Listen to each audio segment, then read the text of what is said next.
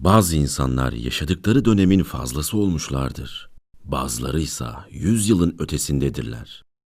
Leonardo da Vinci de böylelerinden ki kendisi çoğu bilim çevresince bin yılın dahisi olarak kabul ediliyor.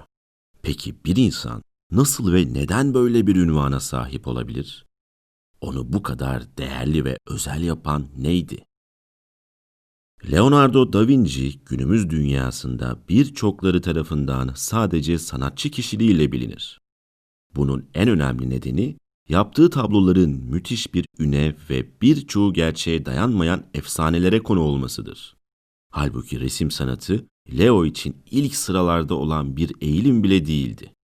Kendisi döneminin en önemli filozofu, astronomu, mimarı, mühendisi, mucidi, matematikçisi, anatomisti, müzisyeni, heykeltıraşı, botanisti, jeoloğu, kartografı, yazarı ve ressamıdır. Hadi bu adamın hayatına bir bakalım ve bir deha nasıl olur bunu efsanelerden ayırıp gerçekleri inceleyerek kendimiz görelim. Leonardo da Vinci 15 Nisan 1452'de İtalya'nın Vinci kasabasında doğdu. Enteresan bir çocukluk dönemi geçirdi. Çünkü annesi Caterina yoksul, genç ve fakir bir kadındı. Sıradan halkın bile en altından geliyordu. Babası ise soyluydu. Bu iki ismin evlilik dışı çocuğu olan Leonardo, gayrimeşru çocuk ünvanıyla dünyaya geldi. Vaftiz töreninde bile herkes hazırdı, bir kişi hariç. Annesi. Evlilik dışı doğmasından kaynaklı olarak annesinden ayrı bir şekilde baba evinde yaşayan Leo, annesini çok ender olarak görüyordu. Katerina'ya dair çok az şey biliyoruz. Ancak Da Vinci'nin ileride başlayacak olan Osmanlı merakının annesinden kaynaklı olduğu rivayetler arasındadır. Çünkü Katerina ismi Osmanlı'daki köle kadınlar için sık kullanılan bir isimdi ve Da Vinci'nin annesinin de Osmanlı'dan alınmış bir köle kadın olduğu delillerle desteklenen bir iddiadır. Hatta geçtiğimiz yıllarda yayınlanan Da Vinci's Demons isimli dizide bu konu sıklıkla vurgulanmış ve Da Vinci'nin köklerinin İstanbul'a dayandığı, bunun da annesinden kaynaklandığı işlenmiştir. Nitekim annesiyle ilgili ne Leonardo ne de tarihi kaynaklar bize fazlaca bir şey anlatmıyor. Sonuçta Leonardo resmi olarak gayrimeşru çocuk sıfatına sahipti ve dönemin yasaları gereğince gayrimeşru çocuklar okula gidemezdi. Bu nedenle Leo gününün büyük bölümünü evde ya da kırlarda gezinerek geçiriyordu. Leonardo için okula gitmemek belki de o günlerde kötü görünen bir durumdu. Böylesine meraklı bir çocuğun elinden geleceğinin alınması onun için hiç kolay değildi. Ama Leo'nun bir şansı vardı. Amcası Francesco. Babası notlarında Francesco'yu sorumsuz, vurdum duymaz bir alkolik olarak birkaç cümleyle anlatmış. Ancak talih nasıl da yanlış çıkarıyor ön yargılarımızı. Çünkü Leo için amcası Francesco hayattaki en önemli insandı. Ona en çok sevgi gösteren amcası Francesco'ydu. Ve bu alkolik, sorumsuz, çapkın adam Leonardo'ya ilk bilimsel düşüncelerini aşılayan, okula gidemese de öğreneceklerinden çok daha fazlasını veren kişiydi. Leonardo'ya yaşadığımız dünyayı sorgulamayı, bilimin insanoğlu için önemini öğretti ve daha da önemlisi Leo'nun en büyük tutkusu olan anatomi sevgisini o aşıladı. Ölmüş böceklerin içini açarak canlıların iç organlarını Leonardo'ya anlatırken aslında bir masal dünyasının kapısını açmıştı çok sevdiği yeğeni için. 14 yaşına kadar Vinci'de yaşayan Leonardo, büyük anne ve büyük babasının ardı ardına ölmesi üzerine 1466'da babasıyla birlikte Floransa'ya gitti. Floransa, sanki talih Leonardo efsanesini doğurmak için çabalıyor gibi. Okula gidemediği için evde çizim yapmaya devam eden Leonardo'nun çalışmalarıyla karşılaşan babası büyük bir şaşkınlık yaşadı. Bunlar bir çocuğun resimleri olamayacak kadar başarılı çalışmalardı. Babası Leonardo'yu elinden tutarak Floransa'nın en önemli sanat atölyesinin sahibi ve ustası olan Verrocchio Usta'ya götürdü. Küçük bir çocuğun bu çalışmalarına hayran kalan Verrocchio Usta, Leonardo'yu okuluna almayı kabul etti. Bu sanat okulunda sadece resim çalışmaları yapılmıyordu. Ancak yetenekleriyle kabul edilen öğrenciler felsefe, heykel, matematik gibi alanlarda öğrenim görmekle beraber Rönesans'ın önemli sanatçılarına da çıraklık yapma şansını yakalıyorlardı. Öyle çok boyutlu bir öğrenim Verrocchio'ya göre gerçek bir sanatçı için vazgeçilmez bir gereksinimdi. Verrocchio Usta Yıllar onun parmaklarına bir incelik vermişti. Ellerinden çıkan her şey güzeldi. Fakat yaşanacak olan şu olay hem Verrocchio Usta hem de Leonardo için önemli bir dönüm noktası olacaktı. Verrocchio Usta'ya bir sipariş gelmişti. İsa peygamberin vaftiz edilişini resmedeceği bir tablo olan bu siparişe, dönemin geleneklerince ustalar çıraklarının küçük bölümlerin çizimlerini yapmalarına müsaade ederek onlara özgüven kazandırır ve yeteneklerini kanıtlamaları için şans verirlerdi. Tablodaki iki küçük meleğin çizimini Leonardo'ya verdi. İşte o zaman usta ızdırap ve ümitsizlik saatinin çaldığını duyar ve tablosuna çırağı tarafından eklenen melek karşısında sanatının ne kadar aşılmış olduğunu acı acı anlar.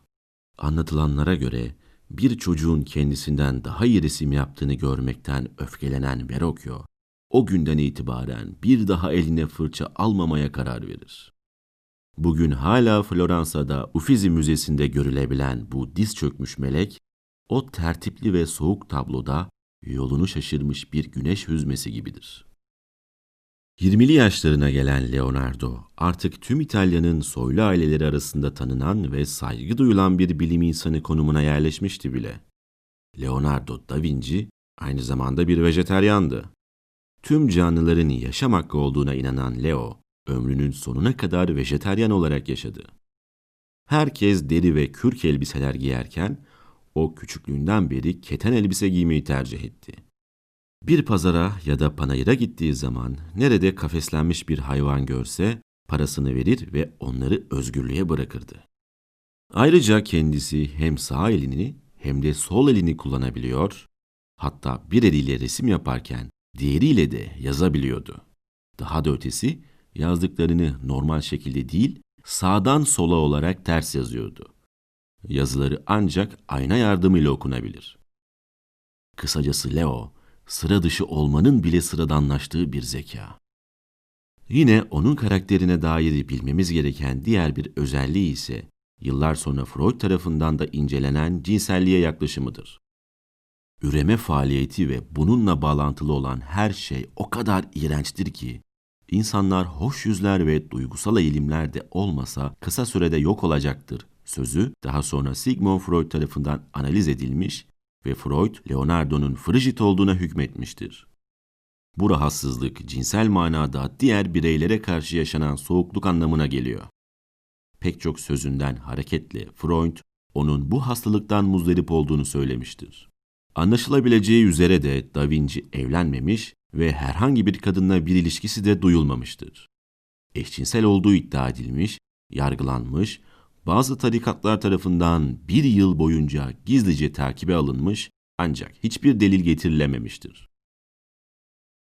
Leonardo da Vinci daha yaşarken ünü yayılan ve bugün bile eserlerine dehasına hayranlık uyandıran bilmecemsi bir gözle bakılan İtalyan Rönesansı'nın yetiştirdiği bir dahi. Sigmund Freud'un Leonardo'ya ilgisini 9 Ekim 1889 tarihinde bir arkadaşına yazdığı mektupta kullandığı şu cümlelerden anlıyoruz. Kadınlarla bir aşk macerası yaşadığına dair elimizde hiçbir belge bulunmayan Leonardo, gelmiş geçmiş solak kişilerin en ünlüsüydü, diye yazmış Sigmund Freud. Freud'un Leonardo'nun dehasına ve yaşantısına zaten ilgisi vardı. Ancak Young'a yazdığı gibi onu Leonardo'nun eserlerini analiz etmeye götüren gerçek sebep ise bir hastasının Leonardo'ya çok benzemesidir. Aynı mektupta Freud, İtalya'dan onun çocukluk ve gençlik dönemi hakkında kitap getirtmek istediğinden bahseder. Gençlik dönemine ait çok fazla bilgi yoktur. Sonraları Milano Dükü'nün sarayında göreve başlar ve hakkındaki bilgilere bu tarihten sonra daha kolay ulaşma şansını buluruz. Ancak Freud'un ilgisini çeken asıl konu Leonardo'nun çocukluk dönemi ve neden sıklıkla eserlerini tamamlamadan bıraktığıdır. ünü yayılmaya başladığı dönemlerde sürekli resim siparişi alırken o birkaç işle ilgilenir. Bazılarını ise tamamlamadan bırakır ve mühendislik ya da anatomiye odaklanır. Hatta öyle dönemler vardır ki fırçayı eline neredeyse gönülsüz aldığını söyleyecek dönemler yaşamıştır. Sanat tarihi yorumcularından bazıları Michelangelo'nun da birçok eserini tamamlamadan bıraktığı ve bunun sebebinin ünlü ressamların bize göre olağanüstü eserlerinin onlar için sadece kafalarındaki eserin yetersiz bir yansıması olması yüzünden olduğunu söylerler. Leonardo'yu bir romanında baş kahraman yapan Dimitri Sergeyevich, Leonardo'nun tamamlanmamış eserleri hakkında şöyle der. Leonardo'daki her şeyi tanıyarak ve serin kanlı düşünerek mükemmelde saklı en derin gizemleri araştırıp ele geçirme yolundaki o dindirilmez güçlü tutku Leonardo'nun eserlerini her zaman yarım kalmak gibi bir talihsizlikle karşı karşıya bırakmıştır. Freud bunu Leonardo'nun sevgi ve nefret kavramlarına bakışıyla açıklamaya çalışır. Buna dayanak olarak Leonardo'nun bir cümlesini kullanır. Büyük sevgiler, sevilenin adam akıllı tanınmasından kaynaklanır. Sevgi objesi yeterince tanınmadığı zaman yeterince sevilemez. Freud, Leonardo'nun bu cümledeki yanlışını da bildiğinden emin olarak der ki, bir nesneye karşı sevgi ve nefret duyguları beslemek için bu duygulara konu edilen nesneyi tamamen incelemek, anlamak gerekmez. İnsanlar içgüdüsel yoldan severler. Sevgileri duygusal nedenlere dayanır. Freud'a göre Leonardo'nun sevgi anlayışı şöyle bir özellik taşır. Duygular dizginlenir ve araştırma içgüdüsü ortaya çıkar ve onun duyguları artık araştırma güdüsünün etkisinin altına girmiştir. Sanat ve Sanatçılar Üzerine adlı kitabında Freud şu cümleleri kullanır. Leonardo sevip nefret etmemiş. Neyi sevip neyden nefret edeceğini belirleyen etkeni araştırmış. Sevgi ve nefret duygularına göre hareket etmemiş, daha çok nedenleri araştırmış, aynı babasının yeni evliliğinde çocuksuz kalması yüzünden Leonardo'yu evine alması gibi o da çocuklarına yani eserlerine ilgisiz ve sevgisiz davranarak yarım bırakmıştır. Freud aynı zamanda Leonardo'nun eserlerinde kadın figürlerini inceleyerek genellikle anne eksikliğinden kaynaklı olan durumların varlığını tespit etmiş, örneğin Mona Lisa'nın gülümsemesini bir annenin gülümseyişi olarak tasarlamıştır. Ancak kitabın sonunda da Leonardo'yu tam olarak tanımadan bir şey söylemek imkansız.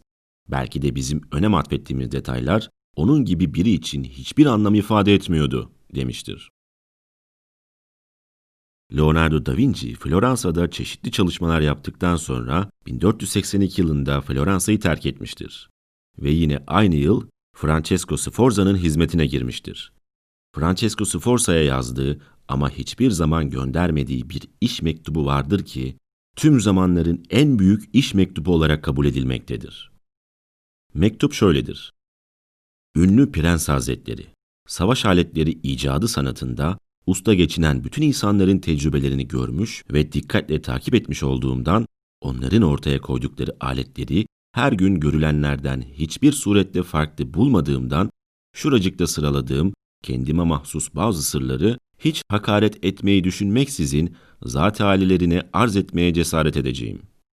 Çok hafif, taşınması çok kolay köprüler inşa etmek için bir usul buldum ki bunlar sayesinde düşman kovalanıp bozguna uğratılabilir kurulması ve kaldırılması kolay olmakla beraber ateşe ve hücumlara dayanan daha sağlam köprüler de inşa edebilirim. Düşman köprülerini yakıp yıkmak çarelerini de bilirim. Bir müstahkem mevkiin kuşatılması halinde hendeklerdeki suların nasıl boşaltılacağını bildiğim gibi türlü tırmanma merdivenleri ve bunun gibi başka vasıtalar yapmak da elimden gelir. Yanıcı maddeler fırlatarak düşmana büyük zararlar veren ve dumanıyla da büyük bir dehşet salan taşınması kolay bir nevi top da yapabilirim. Ben top taşıyan, emniyetli, kapalı ve tahribi imkansız böyle arabalar inşa edebilirim ki bunlar düşman atları arasına girerek en sağlam birlikleri bile dağıtır ve piyade hiçbir mukavemete uğramadan onların ardından yürür. Kullanılmakta olanlardan farklı, güzel ve işe yarar toplar, havan topları ve alev makinaları da yapabilirim. Hülasa vaziyet ne olursa olsun sayısız taarruz vasıtaları tasavvur edebilirim. Denizde savaş yapmak lazım gelirse hem taarruz hem müdafaa bakımından fevkalade kudretli birçok aletim, en şiddetli ateşe dayanabilecek gemilerim vardır. Sulh zamanında ise gerek hususi gerek umumi binalar inşa ederek suyu bir yerden başka bir yere sevk ederek mimaride herhangi bir kimseyle boy ölçüşebilirim sanıyorum. Mermerden, tunçtan, pişmiş topraktan heykeller yapabilirim. Resimde kim olursa olsun başka birinin yaptığını yapabilirim. Bunlardan başka babanızın ve şöhreti cihanı saran hanedanınızın edebi şeref ve hatırası için bir tunç at yapmayı üzerime almaya hazırım. Şayet yukarıda yazdığım şeylerden herhangi biri size imkansız veya tatbik bakımından muhal görünürse, bahçenizde veya zat hallerin hoşuna gidecek herhangi bir yerde örneklerini yapabileceğimi sonsuz saygılarımla arz ederim. Özet halindeki bu mektup, Milano'daki Ambersio kütüphanesinde sergilenmektedir.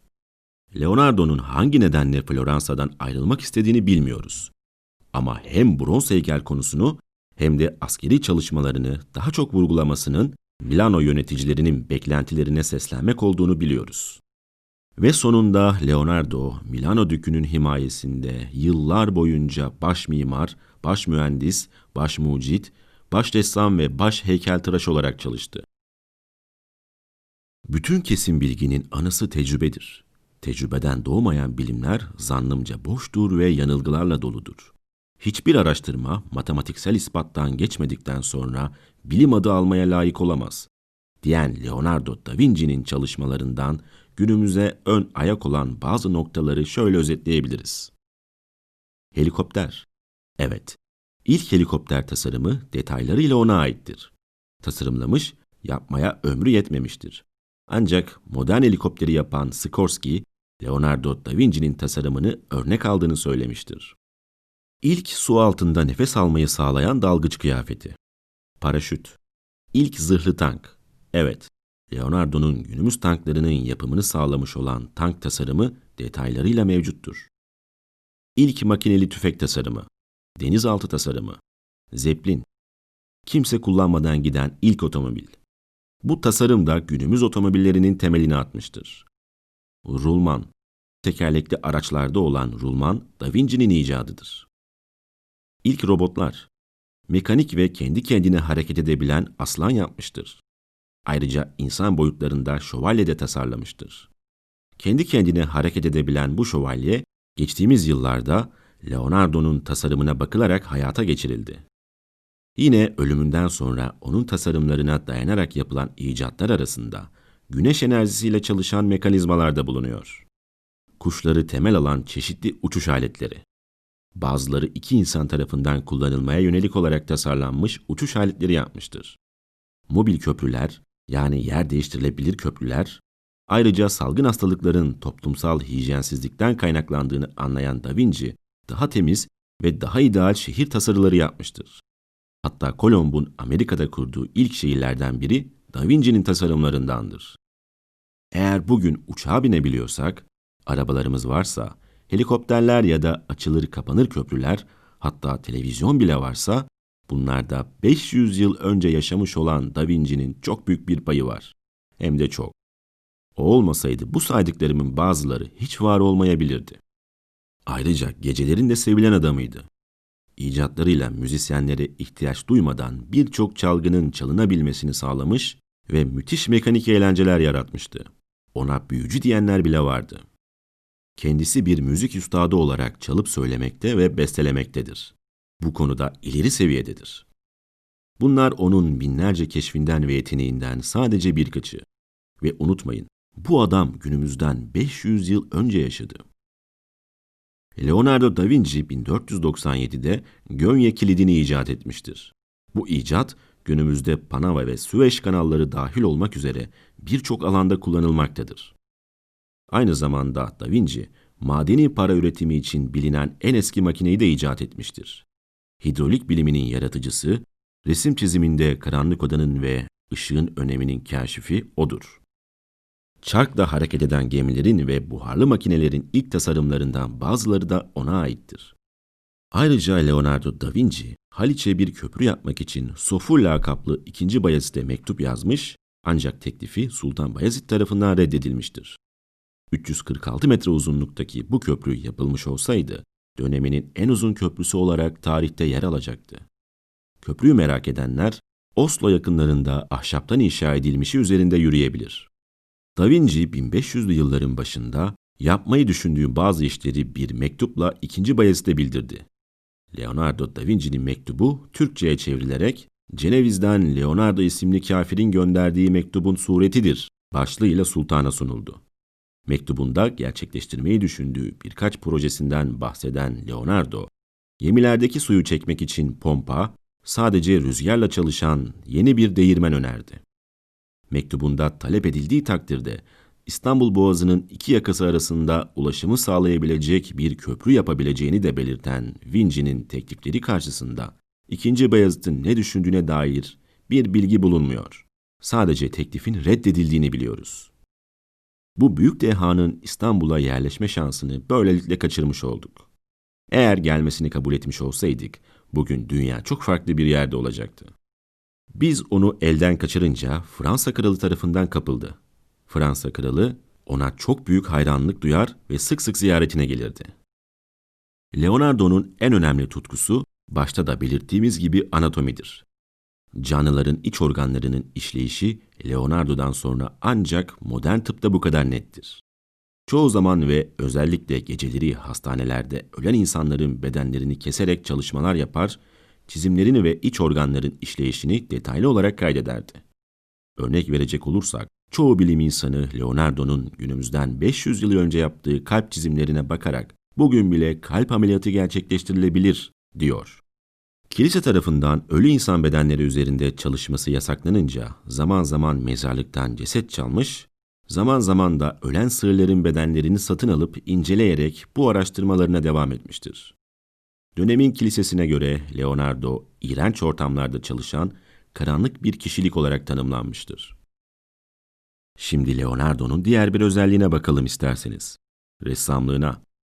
Gelmiş geçmiş en büyük ressamlardan biridir. Ama resim onun için çok daha gerilerde kalan bir eğilimdi. Öyle ki resimlerinden sadece 12-18 kadarını tamamlamıştır. Salvator Mundi bunlardan biri. Salvator Mundi, İsa peygamberin dünyanın kurtarıcısı olarak betimlendiği tablodur. 2005 yılında yeniden keşfedilmesinden bu yana restore edilmiş ve Leonardo'nun kayıp eseri olarak ortaya çıkmıştır. Uzun zamandır kayıp olduğu düşünülen tablo, restore edildikten sonra 2011'de sergilendi. Tabloda Rönesans kıyafetleri giyen İsa, sağ elini kaldırmış bir şekilde kutsama yaparken sol eliyle kristal bir küre tutmaktadır. 2017 tarihinde yapılan müzayedede gizemli biri tarafından 450 milyon dolara satın alındı. Gelmiş geçmiş en pahalı tablo olan Salvator Mundi'yi alan kişinin Suudi Arabistan Veliaht Prensi Prens Selman olduğu ortaya çıktı. Prens Selman, Salvator Mundi'yi 2 milyar dolarlık yatında koruma altında tutuyor ve ender olarak sergilere ya da görüşe açıyor. Salvator Mundi öyle bir eserdir ki birçok Avrupalı kral daha sonra bu tablodaki saç modeline yönelim göstermiştir. Diğer bir önemli tablosu hepimizin bildiği Mona Lisa'dır. Mona Lisa ne bir kraliçeydi ne de çok güzel bir kadındı. Bir tüccarın karısıydı ve bu tablo da asla tamamlanamadı. Gizemlerle dolu Mona Lisa tablosu şu anda Fransa'nın başkenti Paris'te yer alan Louvre Müzesi'nde sergilenmektedir. Fransız ihtilalinden sonra buraya taşınan tablo birkaç kez farklı saraylara götürülse de sonra yeniden müzeye geri getirilmiştir. Napolyon'un metresinin yatak odasına bile asılmıştı bir dönemde.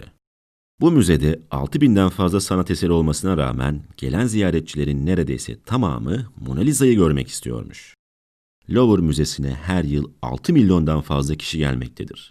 Tablonun kendine ait bir odası bulunuyor ve yılda sadece bir kez bakım için bu odadan çıkarılıyormuş. Üç kat camın arkasında 20 derece sıcaklıkta muhafaza edilen tablonun temizlik yapılacağı gün ise müzenin en az ziyaretçi alan ve sakin günü seçiliyor. Tabloda oturmuş ve ellerini birbirine bağlamış bir kadın tasvir edilmektedir. Ancak bu alelade bir portre değildir elbette. Leo'nun resmettiği kadın aslında bir piramiti oluşturuyor. Kadının ellerinin kıvrımı piramitin köşeleri. Tablodaki ışık yansımalarına bakıldığında alt zeminde geometrik bir çizim olduğu da anlaşılıyor. O dönemde oturmuş bir kadın portresi çok fazla yaygın olmadığı için hemen dikkat çeken tabloda çok fazla detay var. Örneğin kadının kaşlarının olmaması, yüzündeki ifade, ellerinin tutuş şekli gibi. Kusursuz bir altın oran kullanılarak yapılan tabloya şöyle bir dikkatlice baktığımızda bu kadın gülüyor mu, üzgün mü, mutlu mu, mutsuz mu tam olarak kestiremiyoruz. Mona Lisa'nın ifadesiz bir kadın oluşunun bilgisi bilimsel araştırmalarla da doğrulanmıştır. Buna göre Mona Lisa %83 mutlu, %6 korku içerisinde, %9 tiksinti duyuyor, %2 ise öfkeli.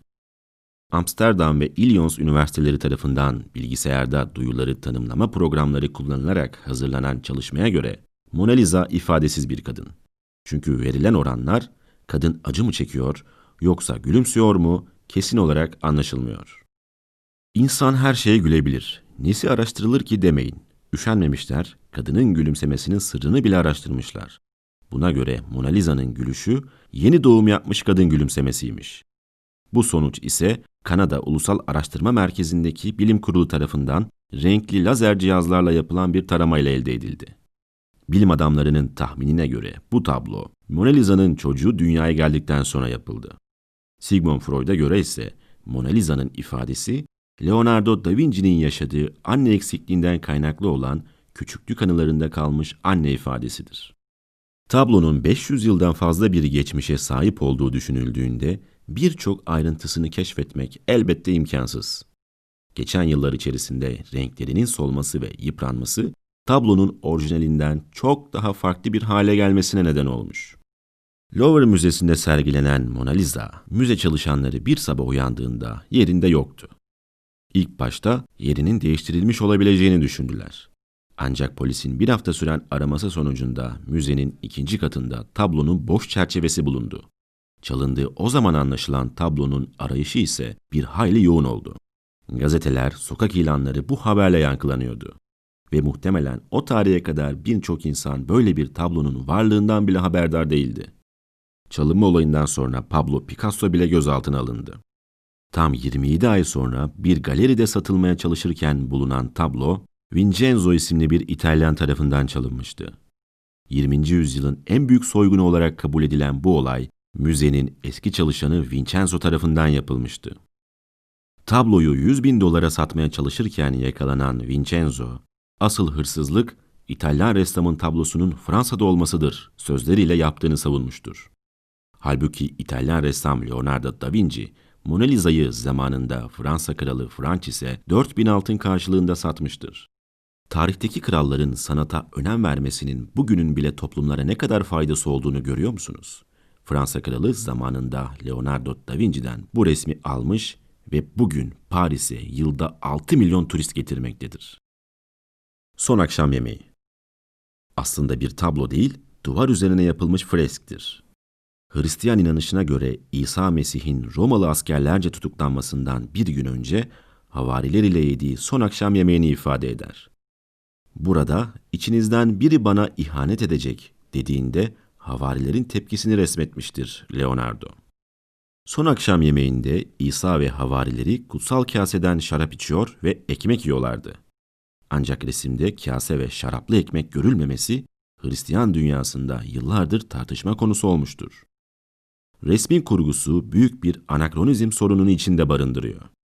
Yaşadığı tarih itibariyle masa etrafına konulan sandalyeler ve bu düzenekte yemek yemek çok sonraki zamanlarda yerleşmiş bir gelenekti. Şimdi resme bakalım. Gözlerinizi serbestçe dolaştırdığınızda ve en sonunda nereye bakarsanız bakın, gözleriniz yine İsa figürüne dönecektir. İsa'nın havarileriyle yediği bu son yemek sahnesinde kompozisyon göze batmıyor. Aksine rahatlatıyor. İsa tam merkeze konumlandırılırken havariler onun sağına ve soluna üçerli ve ikişerli gruplar halinde dağıtılmış. İsa kollarını iki yana açmış, üzgün ve çaresiz gözüküyor. Peki bu eseri diğer son akşam yemeği resimlerinden ayıran ve özel kılan nedir? Daha önce de pek çok ressam bu sahneyi işlemiştir. Ancak Leonardo'nun son yemeğinde bir olay var. Da Vinci burada anı resmederek fark yaratmış. İsa'nın içinizden biri beni ele verecek, dediği anı yansıtmayı amaçlamış. Havariler kendi aralarında tartışıyor. Ona ben miyim diye soruyorlar. İsa ise üzgün bir şekilde önüne bakıyor. Bu eserde hem bir düzen var hem de bir olay var. Yüz ifadeleri, el kol hareketleri ve daha birçok detayı izlemekten kendinizi alamıyorsunuz. Ancak resme son bir kez bakıp kafanızı çevirmek ya da sayfayı değiştirmek istediğinizde gözünüz İsa figürüne kayıyor. Bu şüphesiz Leonardo da Vinci'nin oluşturduğu mükemmel perspektif ve kompozisyonla mümkündür. Basık bir tavana sahip olan odanın aydınlatılması neredeyse loş diyebiliriz. Etrafta dikkatimizi dağıtacak hiçbir ayrıntı yok. İsa'nın arkasında bulunan pencere, dikkati eninde sonunda merkeze çeken önemli bir detay. Orhan ve orantı konusunda da sanat tarihinin en meşhur resimlerinden biridir. Bunu İsa'nın başına bakarak anlayabilirsiniz. İsa'nın başını merkez olarak kabul edersek, resmin her köşesine eşit uzaklıktadır.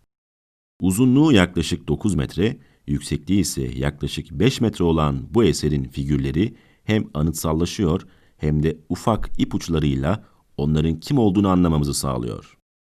Eserin anı yansıttığını söylemiştim. Tabi bu resme uzaktan ve genel bir bakış açısıyla baktığınızda gördüğünüz bir şey.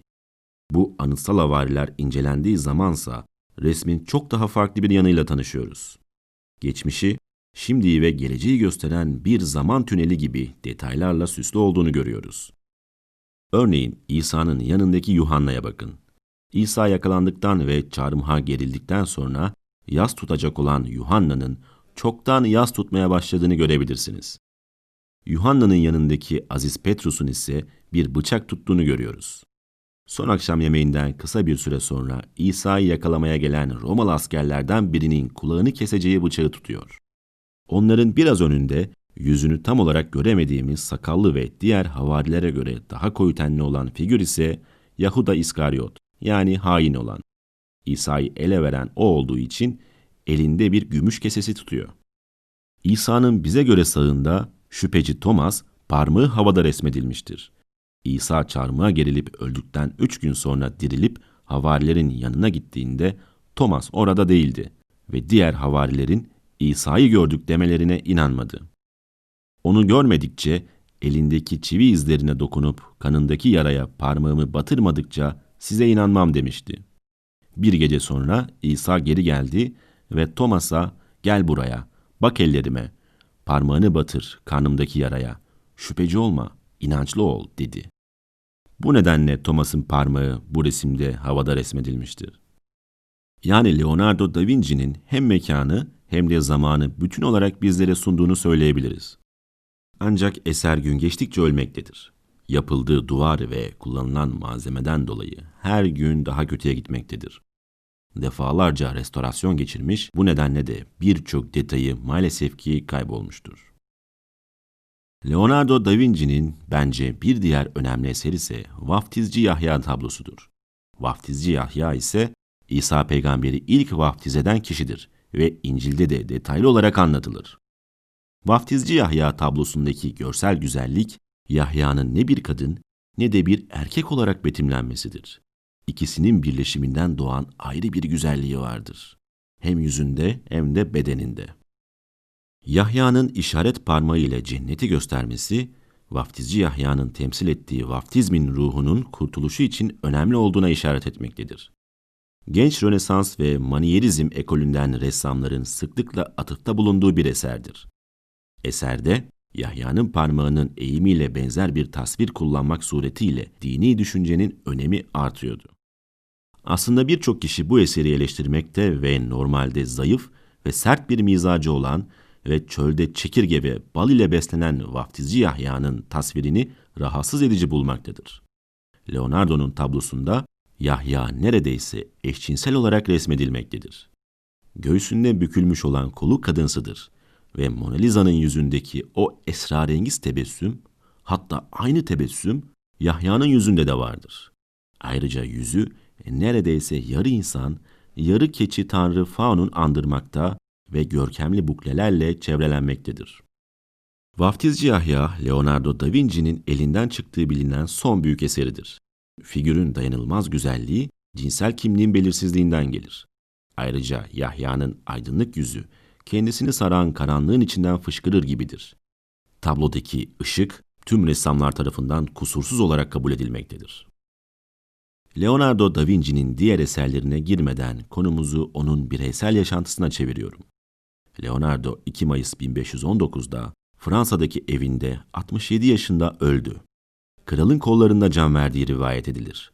Ancak 1 Mayıs günü kralın başka bir şehirde olduğu ve bir gün içinde oraya gelemeyeceği bilinmektedir. Vasiyetinde mirasının esas bölümünü yardımcısı Melzi'ye ve fakirlere bıraktığını açıklamıştır. Saint Florentin Kilisesi'nde toprağa verilmiştir. Leonardo da Vinci, kimi otoriteler tarafından yaşamış en büyük deha, kimilerince bin yılın en büyük dehası olarak kabul ediliyor. Ancak maalesef onunla ilgili ulaşabildiğimiz kaynaklar çok kısıtlı. Çünkü notlarını Melzi'ye bırakmış, Melzi'nin ölümünden sonra ise Melzi'nin oğlu bunları korumamış, ya dağıtmış ya da satmıştır. Bu nedenle Leonardo'ya ait yazıtların bugün ancak %10'luk kısmına ulaşabiliyoruz. Bu yüzden bu %10'luk kısım arşivlerde, kıyılarda, köşelerde kalmış ve koleksiyonerler tarafından derlenerek bir araya toplanabilmiş kısımdır. Bu derlemeyi yapanlardan biri de Bill Gates'tir. Bill Gates, Avrupa dışındaki tek Leonardo da Vinci el yazmasını bulmuş ve 90'larda 40 milyon dolara satın alarak dijital ortama aktarıp herkesin okuması için ücretsiz bir şekilde dünyaya sunmuştur. Zaman zaman Avrupa'daki köklü ailelerin arşivlerinden ya da depolarından tesadüf eseri çıkan Da Vinci yazmaları oluyor. Ancak çok büyük bir bölümü 500 yıllık süreçte maalesef tamamen yok olmuştur. Eserlerinden çoğu günümüze ulaşamamıştır. Ömrü boyunca yaptıklarının %10'u bile bizi bu kadar etkiliyorsa ve günümüz teknolojisine bile hitap edebiliyorsa, gelin Leonardo Usta'nın nasıl bir deha olduğunu artık siz düşünün.